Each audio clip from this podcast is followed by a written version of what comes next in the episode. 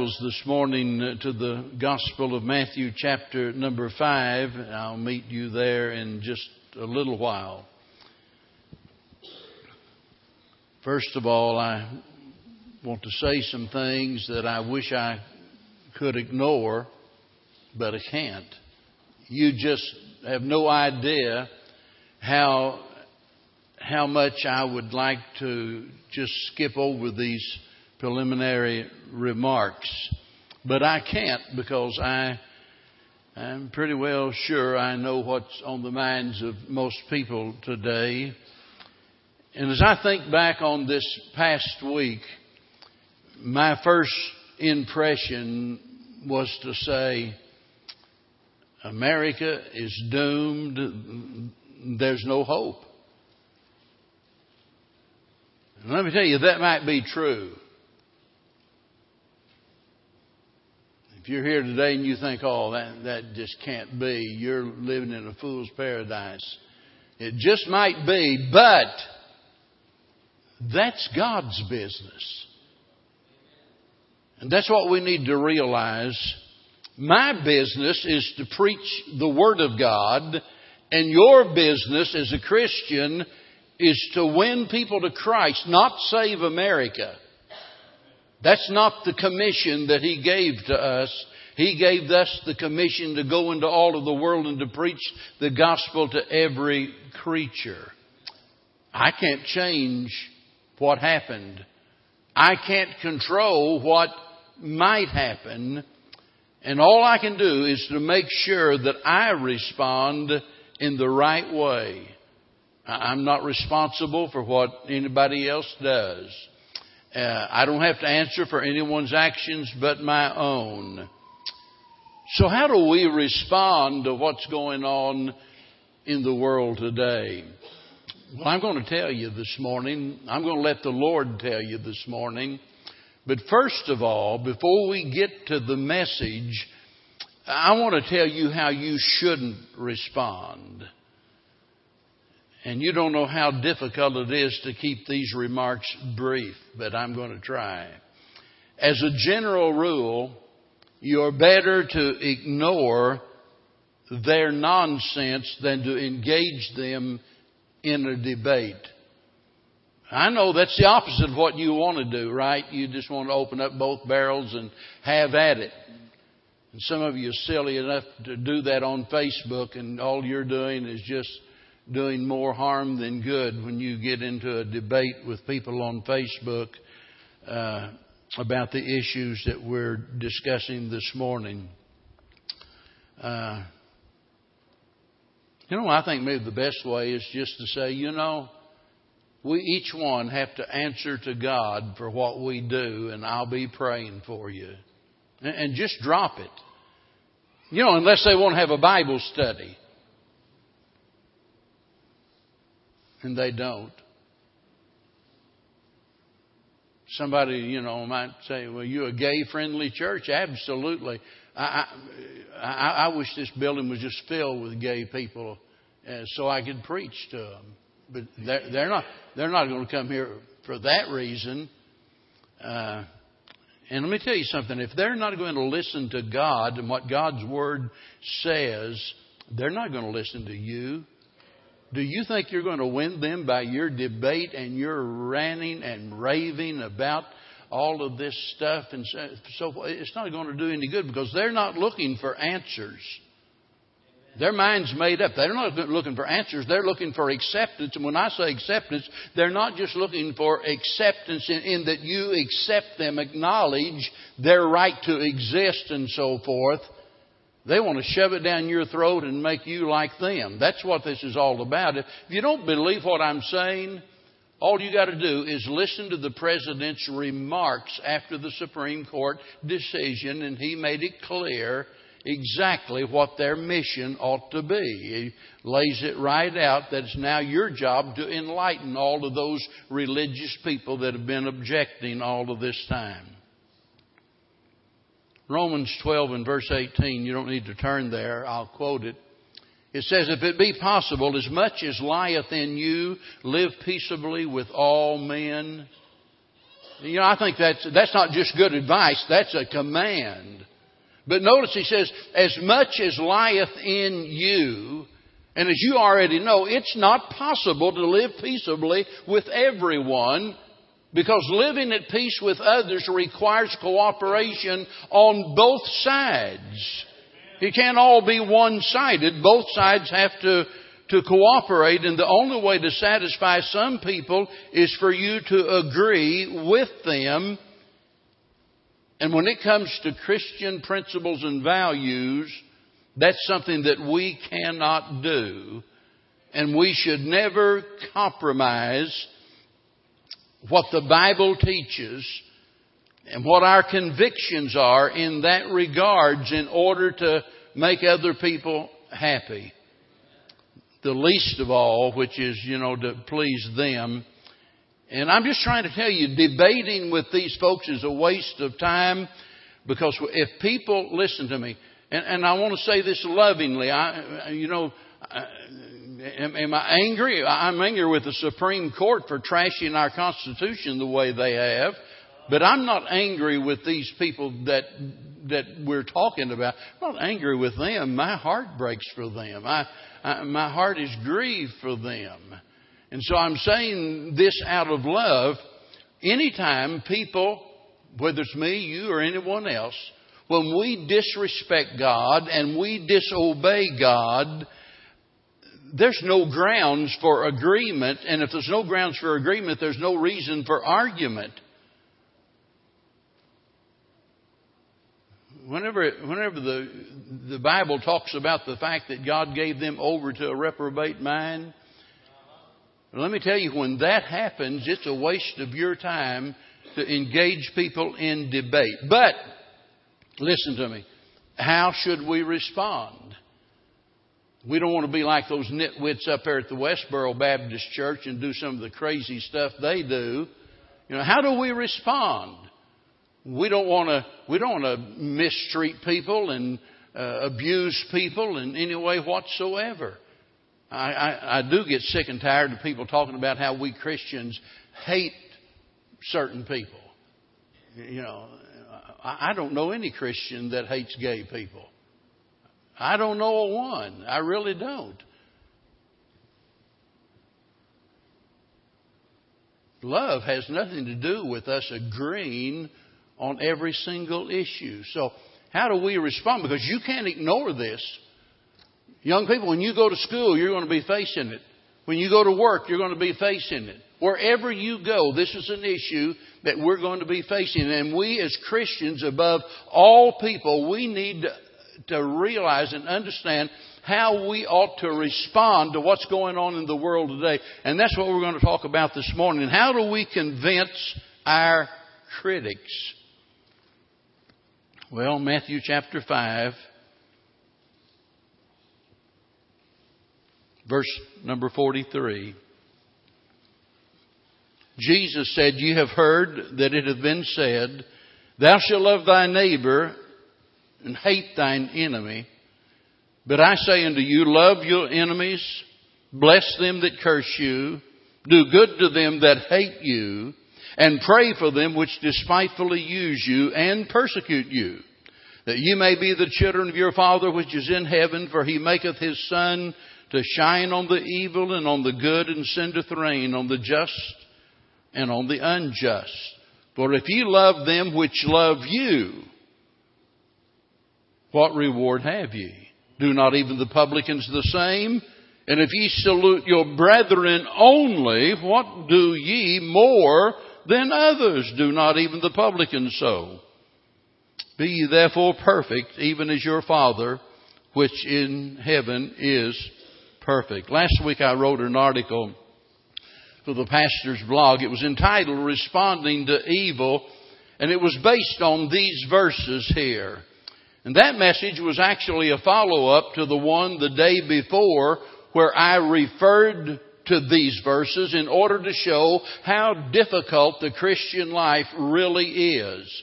And I made this statement. I said, it is impossible without God's aid because every Christian is called to live a miracle.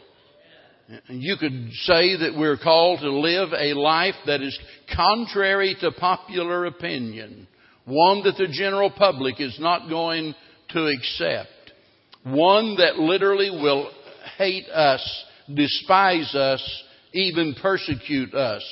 But I want you to notice that there is a contrast here in our text between what people say and what God says. Notice Jesus said, Ye have heard that it hath been said. And you know, whenever I read that, it reminds me that we live in a very opinionated world. And you have as much right to your opinion as I do to my opinion, by the way. We live in an opinionated world, and uh, uh, a lot of voices are clamoring for our attention, and, and there are many, and they are loud. And whenever you examine these verses here, and you look at your situation wherever you are in life, you understand you have to deal with difficult people. Notice, notice how the Lord describes these people. He says they're enemies. Quote. And then he says, them that curse you, hate you, despitefully use you, persecute you. Then he calls them evil and says they are unjust. Now, that's a bad bunch of people any way you look at it, right? The Lord's telling us there, there are those kind of people here on this earth. And Christianity has never lacked for critics. They're everywhere. Their attitude is serious. Their attacks are relentless. You know, and compounding this problem is the fact that as much as we hate to, you know, admit it, we give them a lot of ammunition for their complaints. You, you oftentimes hear them say, well, I don't want anything to do with church because there are too many hypocrites in the church. And the sad fact of the matter is they're right. They're right in saying there are too many hypocrites in the church. Now, that doesn't justify what they do, but there are too many hypocrites in every church because just one hypocrite is too many. But what we need to remember is it's always the fallen star that gets the attention. And they've painted this issue with a broad brush, trying to make it appear that all Christians are like that. And they're not. And we need to convince ourselves or conduct ourselves in a way that will convince our critics. And that's the title of the message this morning, Convincing Our Critics. We need to convince them what? That we are the children of God. That's what the Bible tells us in 1 Peter, that we are to give a reason for the hope that is within us. You know, give an answer to every man that asks a reason of the hope that is within us. And we are to live our life in such a way that it makes an impression upon people. You see, it's not enough just to tolerate people. If we're going to convince our critics, we have to display those things that are that are characteristic of Christians. And love is at the very top of that list. Now, I want to be really careful here because I don't want to be overly critical of those that are really trying to reach people for Christ. But there's something that I need to mention. Sometimes we put so much emphasis on certain things that are associated with being a good Christian, that we, uh, we ignore the main thing. You can probably guess what would be on that list. I'm really tempted to ask you just to call out the things you can think of, but I'm, I'm not. But I'm tempted. But just imagine in your mind a list of all of the different things that that are associated with being a good Christian. If you're a good Christian, you know, you do this and you do that. If you're a good Christian, oh, you don't do that. And we can all visualize that list. Am I right? You got a list up there in your mind? Have you thought of some things? But the problem is so many times, you know, we do all of those things or refrain from doing certain things. We've made our checklist and we're A-OK. And what we fail to understand is we can do all of those things and not do the main thing, which is love others. I've known people over the years. I can remember people that if you if you stopped and and I heard one preacher, he spent a, nearly 30 minutes talking about the day that he backslid so bad because as he was traveling on a Sunday, he stopped and bought a Dr. Pepper out of a machine. Shopping on Sunday. I've known people who, I mean, it was a horrible, terrible sin, and they just condemned you as some kind of an awful, if you, you know, if you were saved at all, you were terribly backslidden because you went to a professional baseball game and, and they served beer there. How dare you go there? And, and listen, that list goes on and on and on. And as long as you kept your nose clean, didn't do any of those things, you were all right. You could be as mean as a junkyard dog to your wife and your kids, but you were all right, you know. Even if you didn't have any love for other people. I'm telling you, love has a powerful effect on people because nothing in all of the world will reach the heart of people like love. You know the great thing about it? It's something that every Christian can do. By that I mean regardless of your IQ. Now there's some things I can't do because of my IQ. It's not at, I don't know where it's at, but it's not a genius level. I can guarantee you that. Probably due to chewing on that lead when I was a kid, but I, I don't know. I, I can't do that. I can't beat Bev at Wheel of Fortune. I, I don't care how hard I try. She's better than me at that. I, she's just, she's just amazing. I, I, I can't do that. And then there's some things you can't do because of your education, right? There might be some things you can't do because of your appearance or your abilities and things like that. But regardless of all of those things that you can't do, the one thing you can do if you're a child of God is you can love people. You can do it and you ought to do it. And by the way, you can't hide it. You can't hide it because love meets needs. Love demonstrates concern. Love reveals compassion. And whenever we love people, it, uh, it gets attention. You can ignore a lot of things about people, but boy, when you know they love you, that gets your attention. And then it generates appreciation. And then it gives evidence that we are who we claim to be. Now, with all of that in mind, I want you to, I want you to notice what the Lord says. is three things that we need to understand. We're talking about how we respond to the evil that's in the world today, how it is that we convince our critics. Notice three things. First of all is the responsibility. There in verse 43 and verse 44. It's all summed up in verse 44 where he says, love your enemies. Now, first of all, we need to understand who our enemies are because a lot of people they don't understand that. They think everybody that doesn't agree with them, you know, is, is, is your enemy. That's not right. We don't have to agree on everything in order to love one another, surely. Just because somebody disagrees with you does not make them your enemy. And by the way, it doesn't make them your enemy just because uh, because they don't like you. Or maybe it's those that are hard to get along with. Does that make them your enemy just because they're hard to get along with? We need to understand who our enemies are. And it doesn't make them your enemy just because they tell you the truth. And a lot of folks right now, they're looking at Christians as though that we are full of hate and that we are their enemies simply because we just want to tell them the truth. We want to share with them what God's Word says.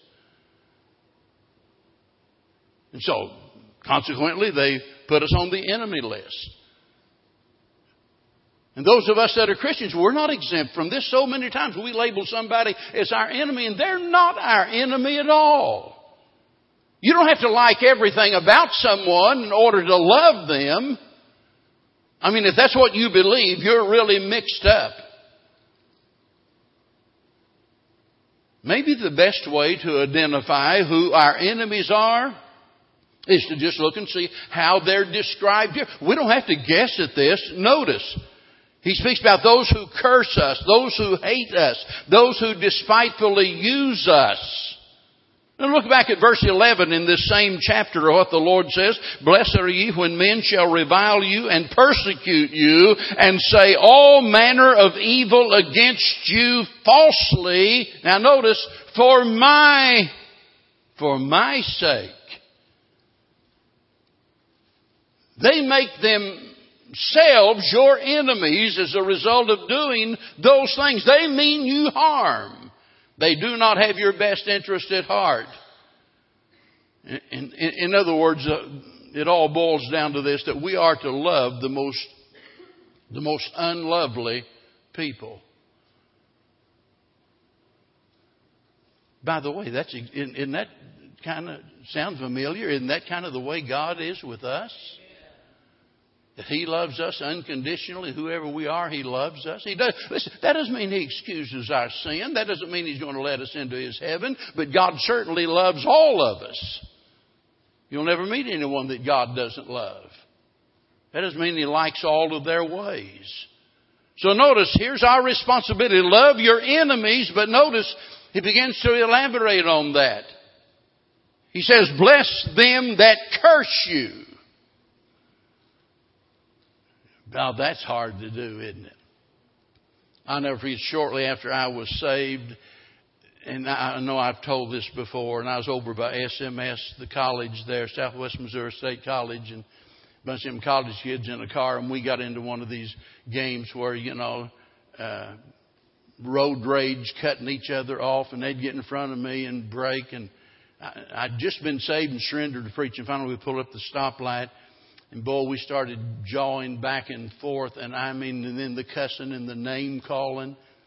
And some way or another, by the grace of God, I stayed in that car instead of getting out with my ball bat and busting out windows like I normally would have.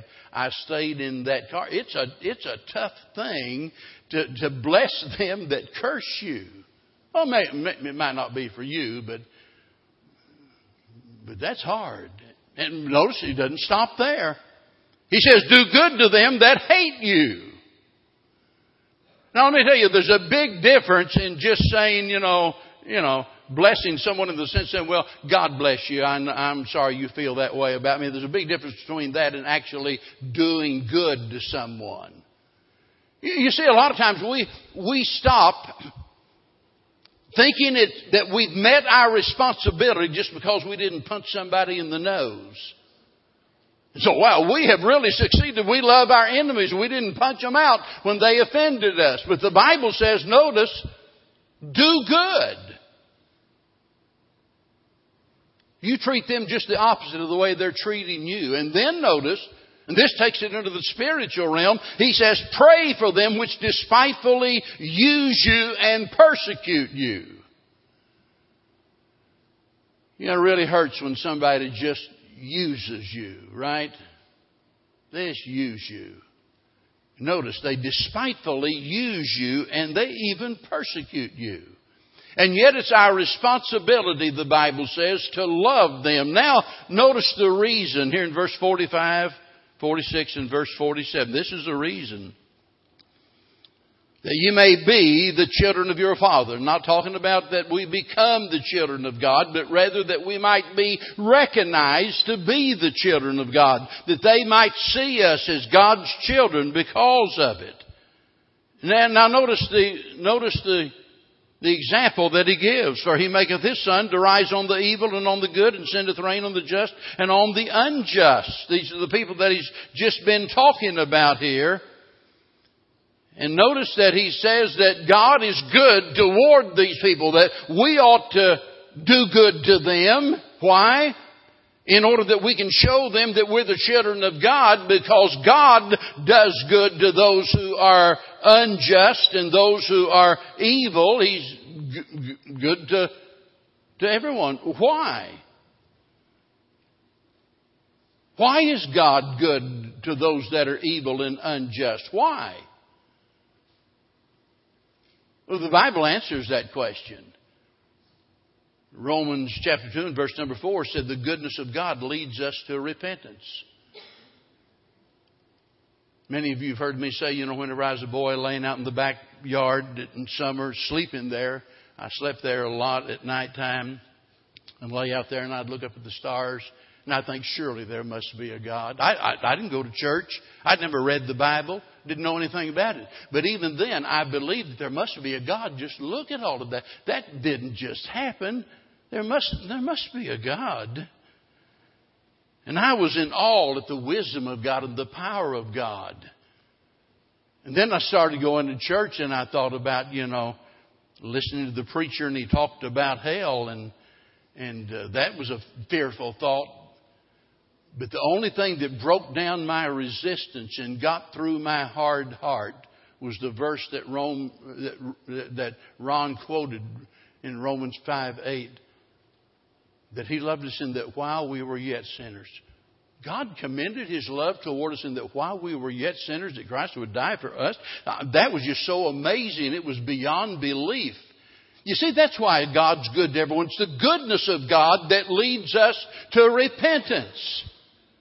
Now, if it's the goodness of God that brings about a change in our mind about Him, then it just stands to reason that it is our goodness expressed out of love for others that will convince them that we are who we claim to be. And without doing that, there is no evidence that we are the children of God and no reason for them to believe that we really are. So this is the reason. But then I want you to notice the result in verse number 48. Here's the result. Be ye therefore perfect, even as your Father which is in heaven is perfect. I know some folks have never studied this and have no idea what he's talking about. You, know, they're thinking to themselves, is God saying that we've got to be sinless? No, that's not what he's saying. That'd be nice. But he's not t- demanding that we be sinless or in that sense. The word perfect here simply simply means to be brought to completion or something that is fully accomplished. It's the number of perfection seven is. Be ye perfect, brought to completion, fully accomplished. Now, when you look at that, you see, I see two things. Number one, I see a command, but I also see a promise. And the, the promise is this, that when we do as He commanded, love our enemies, bless them that curse us, do good to them that hate us, we pray for them which despitefully use us, whenever we do that, what happens? We become like our Father. We don't become as God, but we become like God. And that enables others to see Him living in us. Now, all of that being said, surely there's not anyone here, you know, that cannot see the need for a love such as this.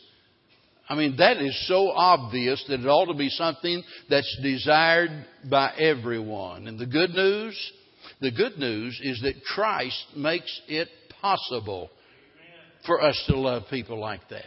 The good news is that Christ enables us to forgive those that have offended us, to do good to those that have abused us or whatever. Because He can take the most sinful, selfish, stubborn person on earth and change him and give him the ability to do as the Bible commands. But those who do not know Christ will always lack love. Because without Him, there is no love. You see, He is the only source. Without Him, we're doomed. With Christ, we have everything we need to do everything that we should. You know, if you just put heaven aside and eternity, and all of the rewards that we've been promised as God's people, if you put all of that aside and pretended like none of those things ever existed, If all Jesus ever did was enable us to love one another, it would be still the greatest treasure on the earth. And if the requirement to love, to bless, to do good, and to pray for sinners, let me tell you, if that doesn't cause you to see your need of God's help, I don't think anything will. You know, it's real easy for us to look down from our ivory tower on everybody else and condemn them. We look at their sin and say it's so awful that they just totally ignore what the Bible teaches. Those awful, terrible, horrible, sinful people. Just look at what they're doing. It's so sickening. Now, I'm not saying any of those things are untrue, by the way. But I, am simply saying what gives us the right to have that attitude toward them and then to look at ourselves knowing that we don't have any love in our heart for people like that and break our arm patting ourselves on the back congratulating ourselves for being such good Christians. I, I, I've got to admit, it's, boy, it's hard to love your enemies. It's beyond hard. It, I think back over the years, and boy, I, only Bev and some of my kids would ever know what I'm talking about. There have been some things done to my children that I love dearly years and years ago that if I had my way, I would have killed some people. And it's only by the grace of God I didn't. And they better thank God that it, He was the only thing that restrained me. But there's a big difference, folks. A big difference in just refraining from taking out your vengeance on people and actually loving people.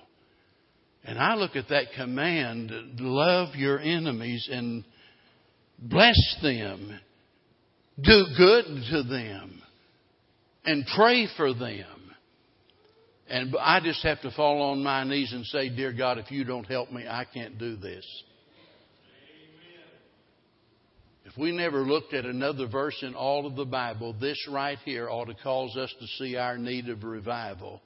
We need a revival of love that'll be so obvious to those that we come in contact with us, even though they don't agree with us, even though we never win them over to our way of thinking or what the Bible teaches, that our love for them will be so overwhelming that they cannot deny it.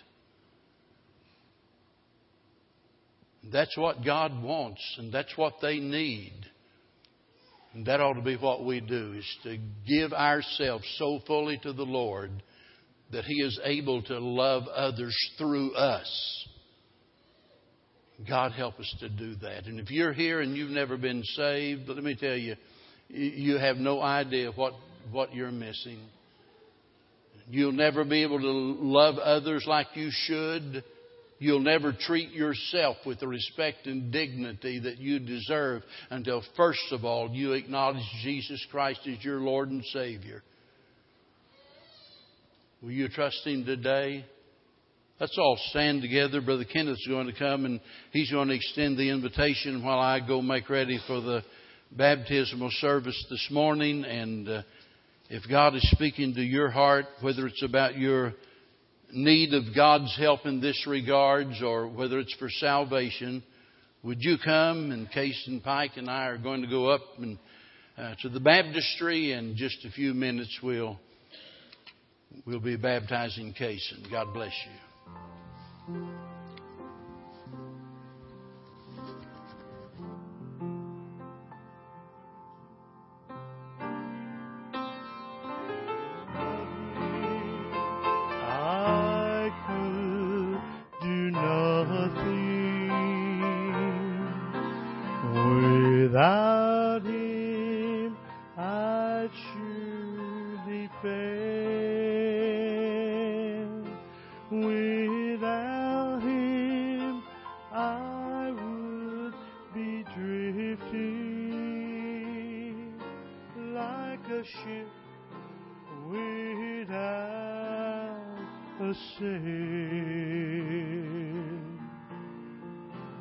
Jesus, oh Jesus, do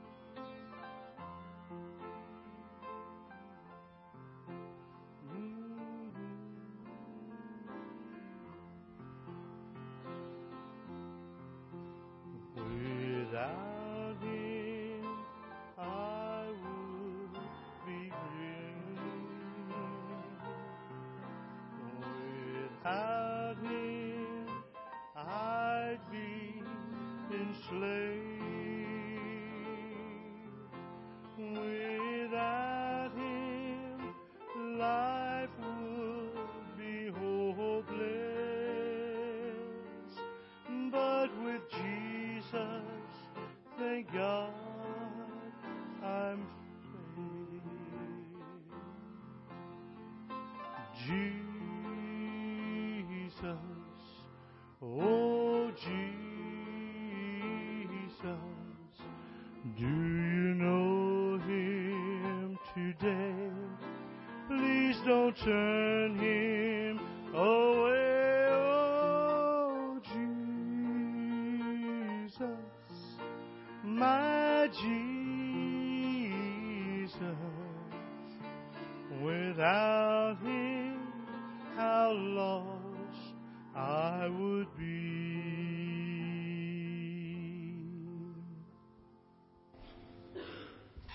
was wondering how the Lord would lead our pastor today in in teaching the Word of God to us, and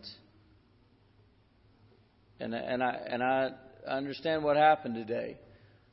Our, our focus has hopefully gone from from these things going on to ourselves, and uh, to focus on ourselves. It, it seems like it's the hardest thing in the world to do. We can so easily focus on everyone and and all their criticisms and problems, but but to love one another.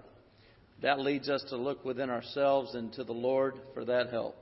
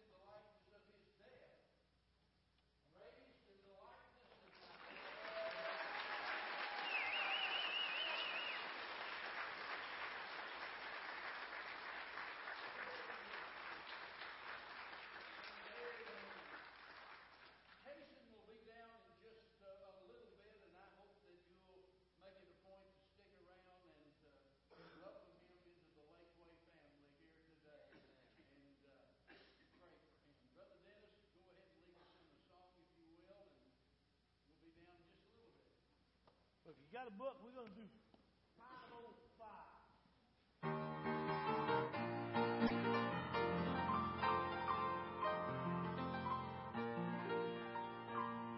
I was sinking deep in sin, far from the peaceful shore, very deeply stained within, sinking to rise no more. But the master of the sea heard my despairing cry. From the waters lifted lifted me, now safe am I. Love, love lifted me when nothing else could help. Love lifted